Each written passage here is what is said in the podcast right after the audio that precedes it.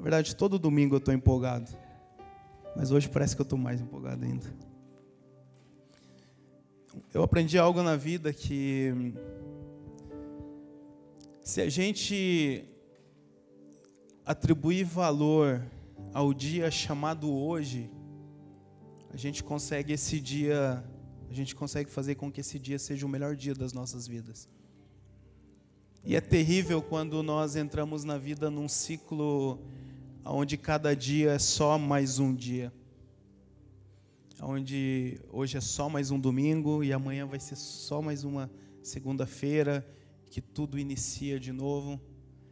Porque a nossa vida ela vai perdendo o sentido diário e ela passa a ter sentido apenas em algumas datas específicas. Seja na, no dia do pagamento, algumas pessoas elas conseguem se sentir vivas e felizes apenas no dia do pagamento, seja no final de semana, no dia da folga, ou para quem trabalha final de semana em outro dia que tenha folga, é o único dia que se consegue ser um pouquinho feliz. Ou seja, num dia onde é, eu estou bebendo bastante, porque enquanto eu não tiver sobre efeito do álcool, talvez eu não consiga encontrar felicidade e prazer de viver. E cada pessoa ela vai tentando encontrar a sua forma de encontrar sentido na vida. Até é o dia que nós descobrimos que Jesus morreu e ressuscitou para me salvar. E além dele morrer e ressuscitar para me salvar, a Bíblia diz que ele nos coloca no lugar sublime, chamado regiões celestiais. E nesse lugar chamado regiões celestiais, ainda que o teu corpo humano ele esteja debaixo do sol, da cronologia da segunda, do janeiro, dos dias, ainda que o seu corpo humano ele possa sofrer doenças, ainda que você possa sofrer traições, que você possa sofrer abusos, você possa ser vítimas vítima de mentiras, de todo qualquer tipo de sofrimento.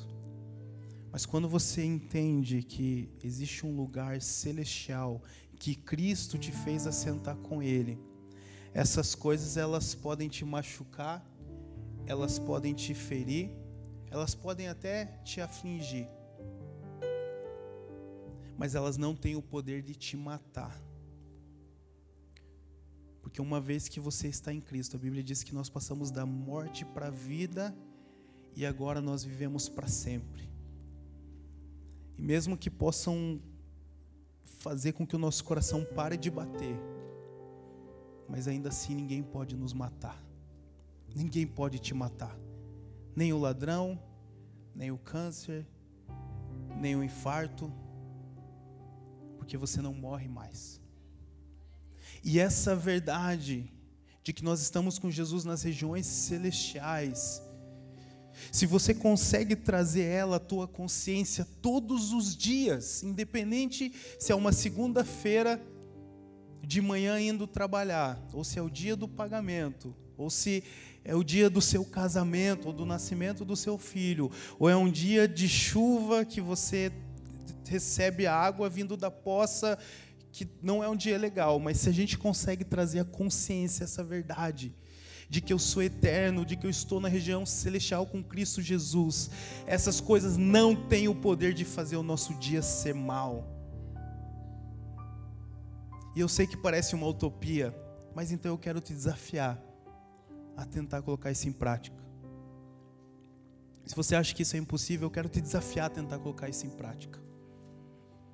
Todos os dias, fala: Jesus, o Senhor está vivo, eu creio em Ti. Se o Senhor está vivo, eu também vivo. Eu posso crer no amanhã, como diz a música. Por isso eu te convido, Jesus, faça parte do meu dia para hoje ser o melhor dia da minha vida.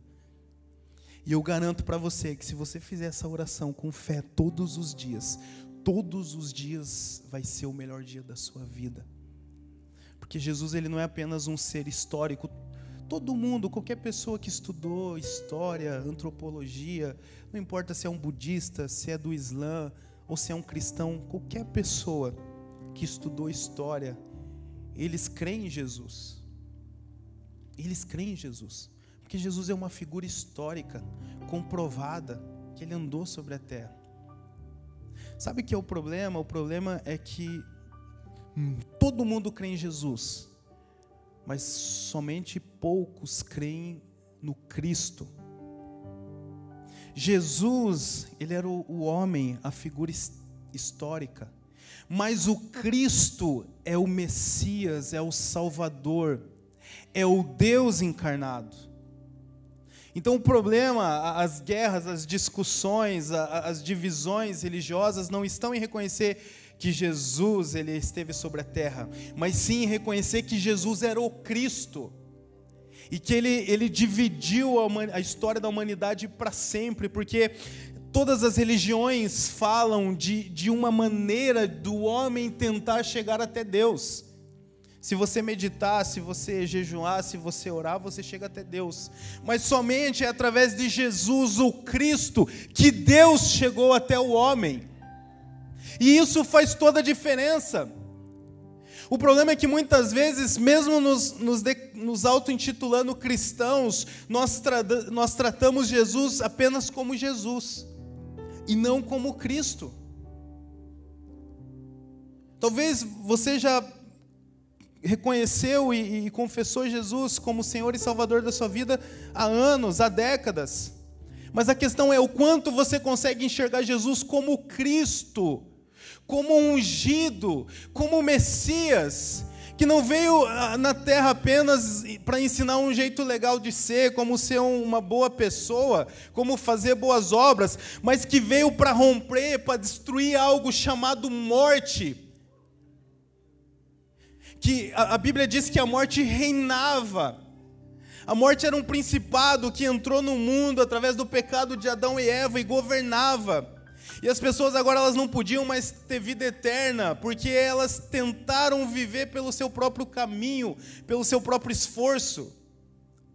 Porque Deus criou o homem no Éden para viver com ele para sempre, de maneira eterna, sem dor, sem sofrimento sem angústia, sem miséria. Deus criou o homem para viver com ele para sempre. Mas o dia que o homem decidiu, falou: Não, não, eu não quero viver aquilo que o Senhor disse que é bom para mim, eu quero viver no meu próprio esforço.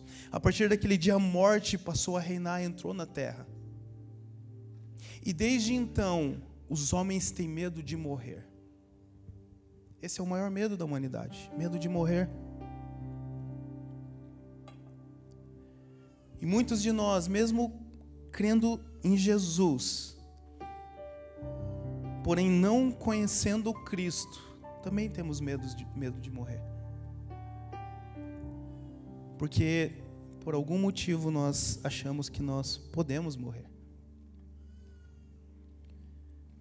Mas mais uma vez eu quero reforçar isso para você. Jesus é o Cristo, é ungido de Deus, ele veio na terra para nos salvar da morte eterna. Aquele que está em Cristo, ainda que ele morra, ele viverá.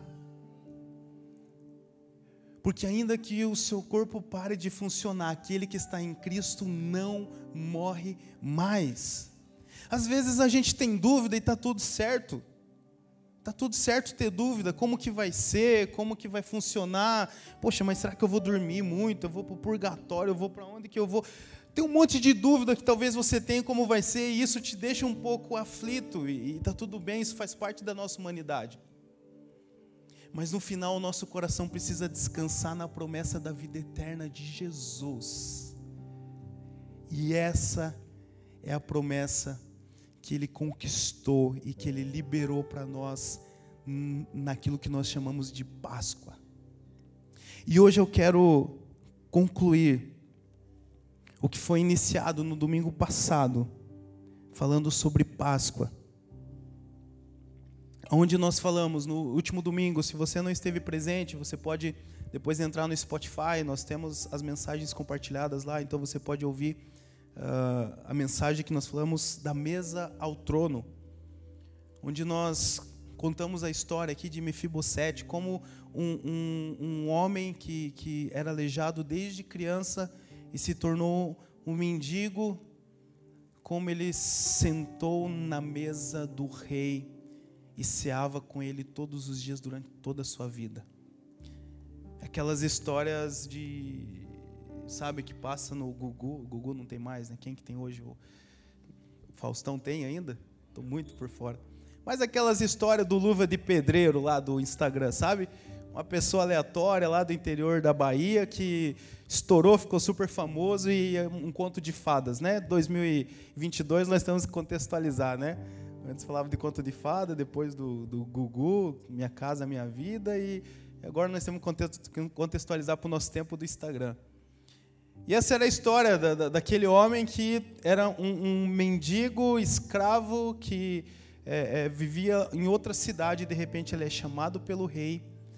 O rei dá muitas propriedades para ele, ele se torna um homem rico, um senhor de vários é, funcionários e se assenta na mesa do rei. E hoje nós queremos continuar falando sobre assentar-se na mesa do rei. E o tema da nossa mensagem é Take a seat. É, Sente-se, tome o seu lugar.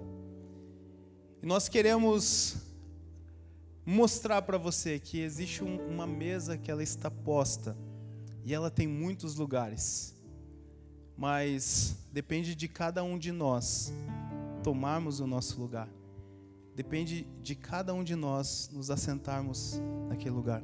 Bem, se alguém puder diminuir um pouquinho aquela luz lá, que eu queria enxergar um pouquinho melhor as pessoas ali, agradeço. Obrigado.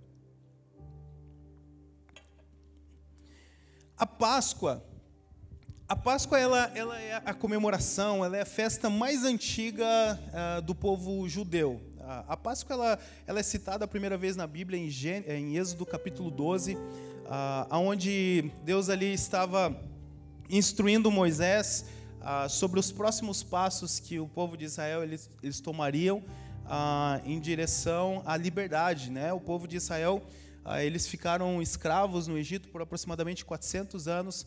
Então Deus ele aparece para Moisés e ele diz: Olha, eu, eu ouvi o clamor do povo e agora eu estou pronto para te usar para libertar esse povo.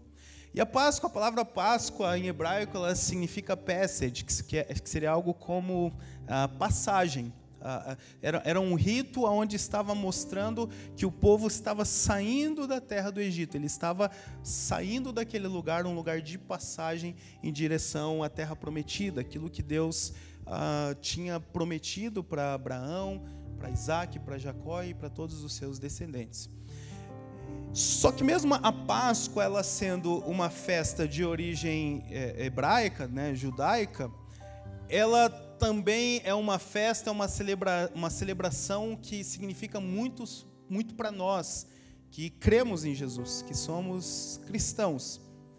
E para nós conseguirmos uh, entender um pouquinho melhor uh, uh, de como que essa Páscoa eh, judaica ela tem relação com essa Páscoa que nós celebramos hoje, é importante nós compreendermos que a Bíblia, ela, ela é um livro complexo de se ler, principalmente o Antigo Testamento. Se eu não consigo, se eu não consigo enxergar Jesus durante a, a, os seus livros, durante a minha leitura, enquanto eu vou folheando a Bíblia. Porque acaba nos confundindo muito. Às vezes parece que Deus manda matar um povo, mas como assim? Deus manda matar o povo, ele prefere um outro povo. Como que isso funciona na prática? Então eu queria ler um texto com você para a gente começar a compreender o impacto dessa Páscoa judaica na Páscoa que nós conhecemos hoje.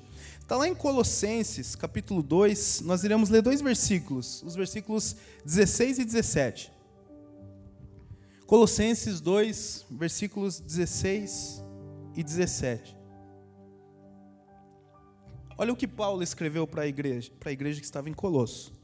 Portanto, não permitam que ninguém os julgue pelo que vocês comem ou bebem, ou com relação a alguma festividade religiosa ou a celebração das luas novas ou dos dias de sábado. Olha que interessante agora. Estas coisas são sombras do que haveria de vir. A realidade porém, encontra-se em Cristo. Mais uma vez, estas coisas são sombras do que haveria de vir. A realidade, porém, encontra-se em Cristo. Em outro texto, Paulo diz que Cristo era o mistério oculto de Deus que foi revelado a todos nós. Então, a primeira coisa que nós precisamos ter em mente quando eu vou ler a Bíblia, independente se é Velho Testamento ou Novo Testamento, é que tudo que eu leio precisa convergir em Cristo. A própria Escritura, a própria Bíblia diz que Jesus ele é o Verbo, ele é a própria palavra. E é muito perigoso quando nós lemos a Bíblia tirando Jesus do contexto. Por isso que muitas pessoas elas, elas ficam assustadas e, e ficam confusas quando lê algumas histórias do Antigo Testamento que fala sobre Deus é, mandando um povo matar um outro povo. Você fala, como assim? Que, como que eu vou crer num Deus que manda matar os outros? Ou histórias onde você vê o povo de Israel queimando as coisas de, de outras pessoas, ou algumas barbaridades que a gente fala, meu, como que fecha essa conta? Se Deus é amor, por que, que, por que, que essas coisas acontecem na Bíblia? E muitas pessoas elas deixam de crer em Deus, e obviamente, posteriormente, elas deixam de crer em Jesus, porque elas leem a Bíblia como um livro histórico sem considerar o todo. E para onde que aquelas coisas elas estavam se encaminhando? Porque pensa, Deus ele criou o homem no Éden, e antes dele colocar o homem na terra, ele criou tudo para servir o homem: comida, a chuva, a terra, as águas, tudo que o homem precisava. E disse que era muito bom ter o homem vivendo com ele. Então, qual sentido faz um Deus que criou o homem para viver com ele, deu tudo para aquele homem, de repente ir lá na frente e mandar matar eles? E aí algumas pessoas que, que elas começam a pensar sobre isso, elas não encontram sentido em crer em Deus, porque fica um Deus meio bipolar. Porém, o que nós não conseguimos, às vezes, enxergar na Bíblia é que a morte, ela não é uma consequência daquilo que Deus fez, mas daquilo que o homem fez. E Deus, ele já começa no Éden a, a, a, colocar em prática um plano que ele mesmo, antes da fundação do mundo, já tinha bolado, justamente para trazer o homem de volta para ele. Justamente para trazer o homem de volta para a vida eterna. E o primeiro ponto que nós precisamos separar para conseguir compreender essas coisas é que a forma como nós enxergamos vida e morte é totalmente diferente da forma como Deus enxerga. Para nós, vida e morte é a pessoa estar tá respirando e depois ela não está mais, e está num caixão e e ser enterrado. Mas Deus não enxerga vida e morte dessa forma, porque Deus ele não vive debaixo do cronos, da cronologia humana. Deus ele vive acima do tempo, ele vive num tempo chamado kairos, num tempo onde não existe início, não existe fim. Então Deus ele enxerga o homem que está nele como um homem que vive, e o homem que está fora dele, ele enxerga como um homem morto. Por isso, muitas vezes, a gente vai num velório e, e tem um homem ali, tem uma mulher que, que, que morreu, que faleceu, e às vezes a gente olha na perspectiva humana e fala, poxa, coitado. Morreu tão cedo, morreu tão jovem, era pai de família, era uma mãe nova. Só que quando Deus olha e Ele está vendo ali, só tem a lataria, só tem o, o corpo que, que aquela pessoa, aquele ser tomou emprestado por um tempo, mas porque aquela pessoa ela, ela crê em Cristo, Deus não olha como uma pessoa morta, muito pelo contrário, fala: Esse meu filho vive. E muitas vezes a pessoa que está do lado do caixão falando coitado daquela pessoa é alguém que não nasceu do, de novo, e essa pessoa sim está morta. Então, na nossa perspectiva, quando muitas vezes nós olhamos alguém que está morto, Deus ele olha e vê alguém vivo. Mas em contrapartida, quando às vezes nós enxergamos pessoas vivas, Deus olha e enxerga que aquela pessoa está morta. Porque o homem ele não tem poder de dar vida eterna para si mesmo. Não tem poder. Só Deus tem esse poder. E Deus ele escolheu liberar isso para o homem através de Jesus. Por isso que Jesus disse: aquele que crê em mim, ainda que morra, ele viverá. Então, o plano de Deus para a humanidade, que ele começou a colocar em prática logo após a queda do homem, não era simplesmente para evitar que os homens morressem fisicamente, porque para Deus isso não importa, mas para que ele pudesse salvar os homens eternamente. E por isso que muitas vezes quando nós vemos uma pessoa morrendo fisicamente, a gente fica desesperado, mas Deus ele estava idealizando algo muito superior, que era para que ninguém morresse eternamente lá em Cristo. Mas Helder, então por que, que tem guerras? Por que, que às vezes Deus fala que é o Deus da guerra e mata um, mata o outro? Porque Deus, ele se comunica com as pessoas na capacidade que as pessoas têm de compreendê-lo, e não na capacidade dele falar. Deus, ele se comunica conosco assim como você que é pai e mãe se comunica com seu filho, ou como os seus pais se comunicavam com você. Você pode ser uma pessoa eloquente, uma pessoa com um vocabulário extenso, mas se você vai falar com uma criança pequena de dois anos de idade, você precisa se ajustar à linguagem que ela entende. Aí você vai ter que simplificar as frases, você vai ter que usar palavras repetidas, porque você não está preocupado em mostrar sua eloquência para a criança, você está preocupado que ela entenda aquilo que você está querendo dizer. Estou certo ou estou errado? Certo? E Deus, da mesma forma, Ele se comunica conosco na nossa capacidade de entender a Ele. Por isso, alguns de vocês estão assistindo um filme e de repente Deus fala com você. Porque Deus ele te conhece tanto, tanto, tanto que ele sabe que através do filme você consegue ouvir a voz dele. Por isso, outros de vocês, ao abrir os olhos de manhã e olhar pela janela e contemplar o sol, ou contemplar o nublado, que é mais comum aqui, você de repente ouve Deus falando com você. Porque Deus ele te conhece tanto que ele sabe que dessa forma você vai ouvir. E naquela época, por causa do pecado que entrou na terra, os homens eles se tornaram maus. E eles começavam a se matar, e eles começavam a confrontar os exércitos e ver quem era melhor. E eles começaram a inventar vários deuses para si. E então, eles diziam que o povo que vencesse a guerra é que tinha o Deus maior o Deus de verdade. Por isso que Deus muitas vezes teve que influenciar em guerras, não porque ele queria matar o povo, até porque Deus ele, ele envia Jesus para nos dar vida e não para matar. Bíblia diz em João 3,17 que Jesus veio para salvar o mundo e não para condenar. Se Deus ele estava interessado em matar um monte de gente no Velho Testamento, por que, que ele manda Jesus depois para salvar a humanidade? Só que o problema é que as pessoas, a única forma que elas entendiam a comunicação de Deus naquele tempo era um Deus de guerra. Era um Deus que fazia o dilúvio cair, era um Deus que fazia o fogo cair sobre Sodoma. Só que Deus sabia muito bem o que ele estava fazendo. E ele sabia que chegaria um tempo que nós entenderíamos o que estava acontecendo lá. Não era o desejo dele fazer daquela forma mas era a forma como o povo entendia naquela época.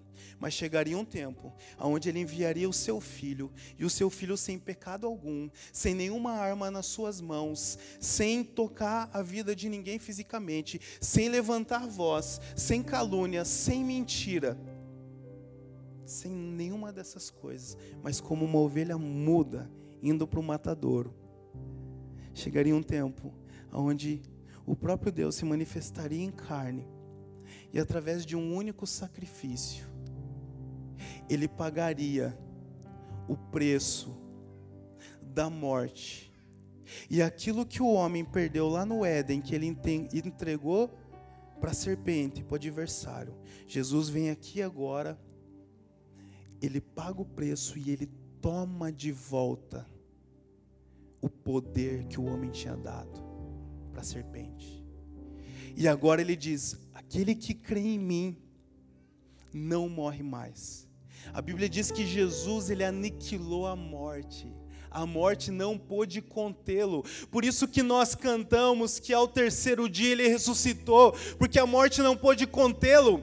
Antes dele a morte continha todos, porque ela reinava, ela governava sobre a terra, mas depois de Jesus, quando Jesus arrebenta com o aguilhão da morte, a morte não pode mais nos conter, porque Jesus está vivo, ele ressuscitou.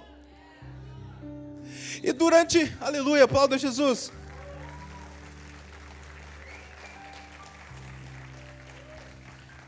E durante praticamente dois séculos, as pessoas acusavam ele, falando: Nossa, mas como que esse Deus é um Deus criador? Se manda matar, se manda. Até que em Jesus, a Bíblia diz que Deus ele amou o mundo de tal maneira que ele entregou o seu filho para todo aquele que nele crê não pereça, não morra, mas tenha vida eterna. Deus ele colocou a honra dele, entre aspas, o nome dele em jogo, para as pessoas falarem o que pudesse falar dele, que ele era um Deus que mandava matar isso e aquilo, porque ele não precisava provar nada para ninguém. Mas mesmo assim, ele provou o seu amor por nós através de Jesus, morrendo enquanto todos nós ainda éramos pecadores. Esse é o plano perfeito. Eu não vou me aprofundar nisso porque entraria em outro tema, mas a Bíblia diz que Jesus ele desce e ele vai nas regiões profundas pregar.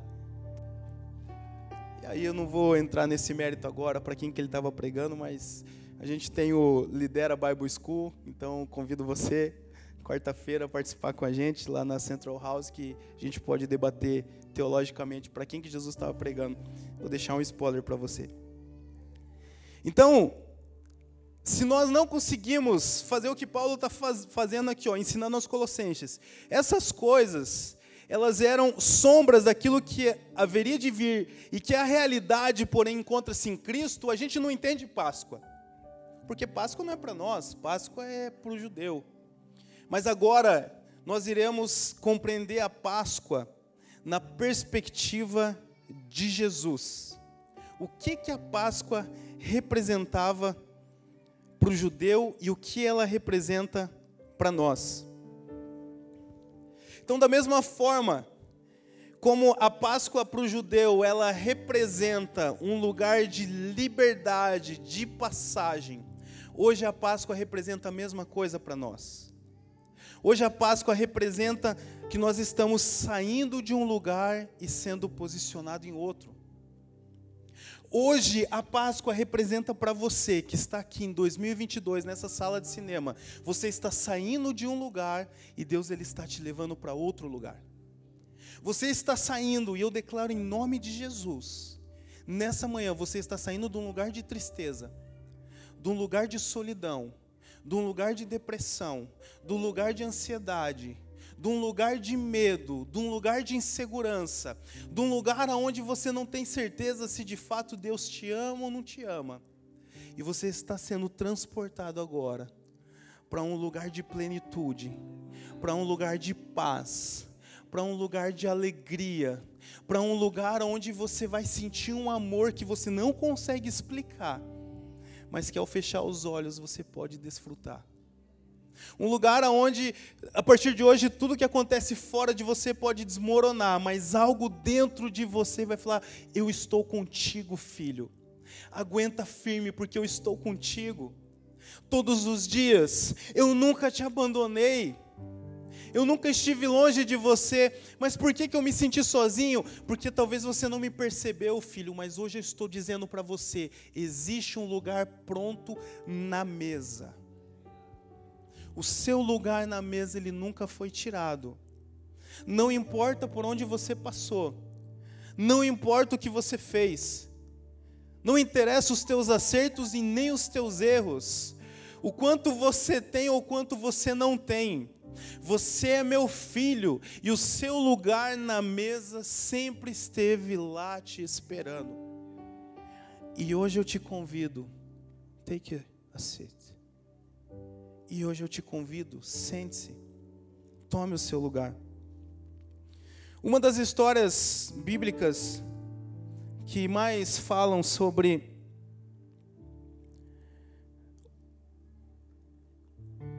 uma pessoa improvável ela sentar-se à mesa do Senhor é a história de Raabe. Eu não sei se você já ouviu falar sobre Raabe. A Bíblia ela cita Raabe oito vezes e cinco vezes dessas oito ela chama de a meretriz Raabe, a prostituta Raabe. A, a, a Bíblia ela, ela quer dar ênfase, o escritor ele quer dar ênfase de que Raabe ela era uma prostituta, ela era uma meretriz. Porque desde aquela época, a, a prostituição, a prostituta, ela era vista como uma, uma escória da humanidade. Ela era vista como uma pessoa inferior e que não merecia e não deveria estar no meio das pessoas. E quando a Bíblia relata a história de Raab, ela reforça o quão ela era, ela era separada no sentido de execrada do restante da sociedade. E, e hoje a gente tem, não muito diferente disso, grupo de pessoas aonde a gente deixa parte da sociedade. Só que a mesa do pai, a mesa do bom pai, ela não seleciona quem senta ao redor baseado na performance, no desempenho ou, enquanto, ou quanto aquela pessoa é bom. Mas a mesa do Pai ela está preparada para todos aqueles que Ele chama de filho. E isso só quem é pai entende, não é verdade? Você pode ter três, quatro, cinco filhos. Tem aquele que tira as notas boas, tem aquele é, que é tranquilão, mas às vezes tem aquele que é o mais atentado de todos, que ninguém segura. E às vezes para os irmãos você fala, né, fala, pô, esse bicho não tem jeito, isso aí já era, isso aí é um drogado, isso aí só vive na cachaça. Mas para um pai, ele o ama tanto quanto os outros. E, e somente um coração de um pai entende isso. E quando Jesus ele vem reposicionando as pessoas que eram execradas da sociedade enquanto ele esteve em terra, ele foi muito confrontado por isso, ele foi acusado, ele foi chamado inclusive de pecadores por andar com os pecadores. Porque até então o povo judeu, eles, eles se consideravam um povo diferenciado, um povo muito especial. Eles eram escolhidos de Deus e fora eles ninguém mais prestava. O nome desse povo, judeu, naquela época, que se considerava assim, alguns eram fariseus, outros eram saduceus, religiosos. O problema é que 2020 anos depois, ainda existem pessoas que se sentem igual a eles. E hoje nós chamamos de evangélicos. Hoje nós chamamos de católicos. Hoje nós chamamos de crentes. Hoje são as pessoas que fazem parte da minha igreja, porque a minha igreja é a melhor, é a que prega a teologia certa. As outras é herético, é, coach, a outra entendeu errado a Bíblia, mas a minha é certa. Quando eu vou fazer um concurso público, não interessa se tem mil pessoas para uma vaga, mas eu sou escolhido do Senhor. Então aquela vaga vai ser minha. Porque eu vou orar, eu vou jejuar, e vai ser minha, em nome de Jesus. E a gente não está nem aí se no meio dos mil tem um outro falando a mesma coisa, né? Porque aí pensa, se Deus ele vai ter que dar a vaga para aquele que, que crê nele, e tem 500 que crê nele, e aí quem que fica com a vaga? É quem orar mais, Deus faz uma competição, tem um, uma máquina tipo um fliperama no céu da oração, quem ora mais ganha a vaga. E o que nós não percebemos é que às vezes nós olhamos para a Bíblia e, e, olhamos, e achamos um absurdo Aqueles fariseus, aqueles saduceus, aqueles homens que, eram arrogantes e se achavam melhor do que os outros. Mas muitas vezes nós não percebemos que nós fazemos a mesma coisa. Porque um dia nós passamos a frequentar uma igreja evangélica, uma igreja católica, porque um dia nós começamos a ler a Bíblia, começamos a entender algumas coisas, então nós nos colocamos numa posição como se nós fôssemos melhor do que os outros. E aí nós começamos a selecionar na entrada da casa do pai, quem pode sentar na mesa dele e quem não pode. Na parábola do filho pródigo, a Bíblia diz que quando aquele filho ele retornou para a casa dele, depois de perder tudo e desperdiçar tudo, a Bíblia diz que o pai estava no portão esperando. E antes dele começar a se lamentar e, e, querer dizer que ele queria ser só um servo, o pai levanta ele, troca as vestes, coloca um anel, troca a sandália e põe ele na mesa. Mas graças a Deus que quando o filho retornou, quem estava no portão era o pai, porque se fosse o irmão dele, ele não tinha entrado. Se fosse o irmão dele que estivesse no portão, ele tinha recebido um chute no traseiro e tinha voltado lá para os porcos. Mas eu quero dizer para você nessa manhã, quem está hoje na porta te recebendo é o pai. Enquanto eu estava cantando ali, Deus falava muito forte no meu coração sobre uma pessoa específica, onde Ele derramava um amor muito grande sobre mim, revelando o amor que Ele tem por uma pessoa específica. E no teu caso, é uma revolta muito grande por algo que aconteceu em alguma igreja, com alguma figura religiosa, pastoral, onde aquilo ali te trouxe uma ferida muito grande, a ponto de hoje você ter dúvida se Deus te ama. Mas eu quero te dizer que hoje não é o irmão mais velho que está te expulsando da mesa do pai, muito pelo contrário. Hoje o pai, ele se coloca diante de você, dizendo: O teu lugar está preparado, o seu lugar está pronto.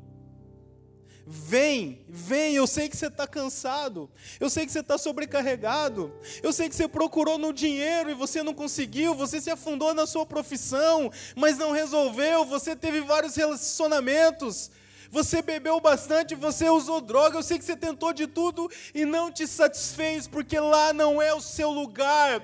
O seu lugar é aqui na mesa do Pai. E hoje eu te digo, hoje é Páscoa. Hoje é uma boa notícia para você que você não precisa mais estar longe de mim.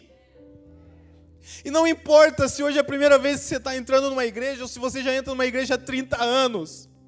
Deus não se relaciona com você baseado no tanto de tempo que você vai numa igreja mas ele se relaciona com você baseado na fé que você tem em Jesus. Que independente se eu acertei muito, isso não me justifica diante dele, mas também se eu errei muito, isso não me condena diante dele a partir do momento que eu creio que Jesus é o meu Senhor e o meu Salvador. E Raab, ela representa muito a história de alguém que tinha tudo, tudo, tudo, tudo, para ser só mais uma na história da humanidade que morreu como um indigente, como uma pessoa abandonada pela sua família. Raabe, ela era uma prostituta que vivia numa cidade chamada Jericó. E depois daquela Páscoa que nós citamos, a primeira Páscoa de Êxodo capítulo 12, então o povo, ele consegue sair da terra do Egito, onde eles eram escravos, e eles peregrinam por 40 anos no, no deserto é, do Sinai, na divisa de, de Israel com o Egito, hoje pertence ao Egito, mas já foi de Israel. E de repente eles chegam às margens do Rio Jordão. E do outro lado do Rio Jordão tem uma cidade chamada Jericó. E eles precisam entrar naquela cidade, porque aquela cidade Deus tinha dado para eles como herança. E naquela cidade vivia essa mulher chamada Raabe. E Raabe ela era uma prostituta. E, e, naquela época as cidades elas eram cercadas por, por muralhas, por muros muito grossos, muito eles eram tão, tão largos que eh, tinha casas em cima dos muros, que passavam carruagens em cima do muro. E essa Raabe, essa prostituta, ela a casa dela ficava em cima do muro. A Bíblia relata. Porque, porque ela, ela não podia viver junto com as pessoas comuns, porque ela era uma prostituta. Então você tem que ficar longe. As pessoas que, que, que iam ter relação com ela, na casa dela, elas tinham que subir no muro. Não sei, talvez daí veio pular cerca. Não sei. E, e nesse ambiente, Raabe, ela vivia sem esperança, sem expectativa, sem perspectiva nenhuma. E talvez hoje você se encontra como Raabe, sem esperança, sem perspectiva, vivendo um dia após o outro. A vida é só pagar a conta, comer e tentar viver o máximo que der. Mas essa Raabe, a história conta que quando Josué enviou dois espias para ver como que estava a situação de Jericó e o que, que eles precisariam fazer para poder entrar lá. A história conta que esses espias, eles chegaram na casa de Raabe e ela os escondeu, porque o rei de Jericó sabia que eles estavam por lá e ele, e ele queria achar eles de qualquer forma para mandar matá-los. E alguém falou assim: ó, eles estão lá na casa da, da tal da Raabe. E aí eu quero ler com você um texto rapidinho. Eu já vou lendo aqui para a gente ganhar tempo, enquanto é colocado ali. Que está em Josué 2,11. Olha só o que, que Raabe disse para os dois espias. Quando soubemos disso, ou seja, que o povo de Israel eles estavam chegando em Jericó, o povo desanimou-se completamente, por causa de vocês todos perderam a coragem. Pois o Senhor, o seu Deus, olha só, Raabe, uma mulher que não era de Israel, que não era do povo escolhido de Deus, olha o que, que ela diz: Porque o Senhor, o seu Deus, é Deus em cima dos céus e embaixo, embaixo da terra. Jurem-me pelo Senhor que, assim como eu fui bondosa com vocês, vocês também serão bondosos com a minha família. Dê-me um sinal seguro de que pouparão a vida de meu pai, da minha mãe, dos meus irmãos e das minhas irmãs, e de tudo o que lhes pertence, livre-nos da morte. Raabe, mesmo sendo uma mulher de outro povo, que talvez tinha outros deuses, naquele momento ela protege os homens do Deus de Israel, e ela declara: porque eu sei que o Deus de vocês é o Deus de Israel. E ela diz assim: como eu estou protegendo vocês, também eu gostaria que vocês estendessem bondade sobre mim. E olha o que eles dizem: se você não contar que estamos fazendo isso, nós a trataremos com bondade, e algum, algumas traduções dizem misericórdia e fidelidade quando o Senhor nos der a terra. E o que, que acontece na história? Aqueles homens eles conseguem fugir ah, no período, olha que interessante, no período da Páscoa, isso aqui estava acontecendo no período da Páscoa, igual nós estamos agora. E no período da Páscoa, então, Josué, com os homens de Israel, eles entram e eles tomam a cidade de Jericó. E olha o que, que Josué fala um pouquinho mais na frente, no, no capítulo 6, versículo 25. Josué poupou a prostituta Raabe, a sua família e todos os seus pertences, pois ela escondeu os homens que Josué tinha enviado a Jericó como espiões. E olha só, e Raabe vive entre os israelitas até hoje. Raabe, ela era uma prostituta excluída da sociedade no próprio Jericó. E agora ela está fazendo parte do povo de Deus, do povo de Israel.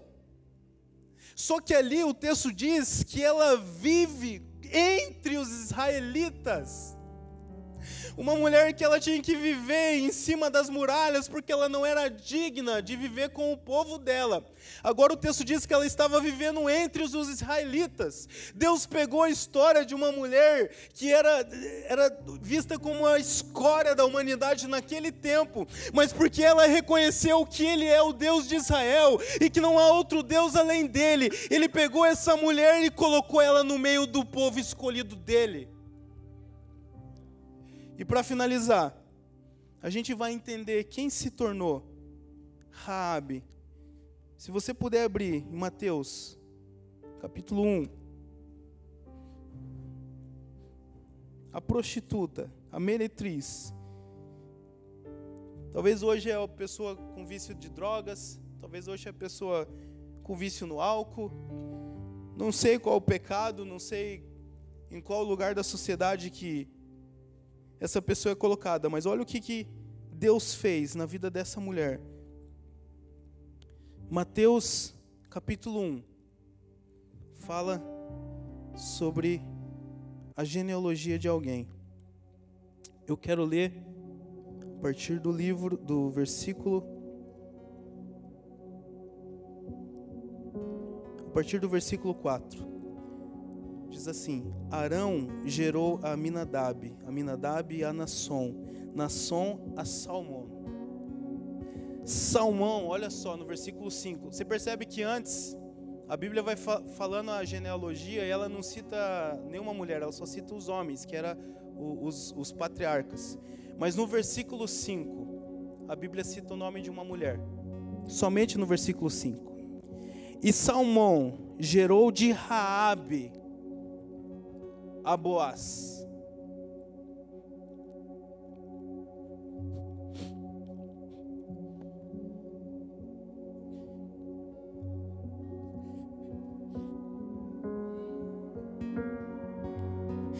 E esse de Ruth gerou Obed, e Obed a Jessé. E Jessé gerou o rei Davi. E a genealogia ela continua. Até que lá no fim, no versículo 16 diz: E Jacó gerou a José, marido de Maria, da qual nasceu Jesus, quem nós chamamos de Cristo.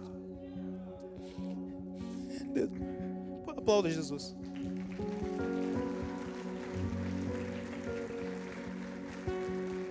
aquela mulher prostituta que morava longe da cidade porque ela não tinha direito de estar no meio do povo dela. Ela creu em Deus, ela reconheceu quem era Deus. E por isso Deus fez ela habitar no meio do seu povo. E não apenas ela habitou no meio do seu povo, como um israelita da tribo de Judá, da descendência de Pérez, chamado Salmão, ele a tomou como esposa e falou: Agora você é minha esposa, porque não importa o que aconteceu no seu passado, porque depois dessa Páscoa a sua vida é uma nova vida, porque não importa como te reconheciam e como te chamavam, mas a partir de agora você é uma nova pessoa, você é uma nova criação. A partir do momento que eu creio que Jesus passou da morte para a vida, a partir do momento que eu creio que eu fui chamado para fazer parte da família de Deus, eu sou uma nova criação a ponto de Deus pegar essa mulher e colocar ela na genealogia de Jesus, porque Deus ele escolhe as coisas mais loucas desse mundo para confundir as sábias, porque Deus pega aqueles que não são para confundir os que são. Fique de pé, por favor.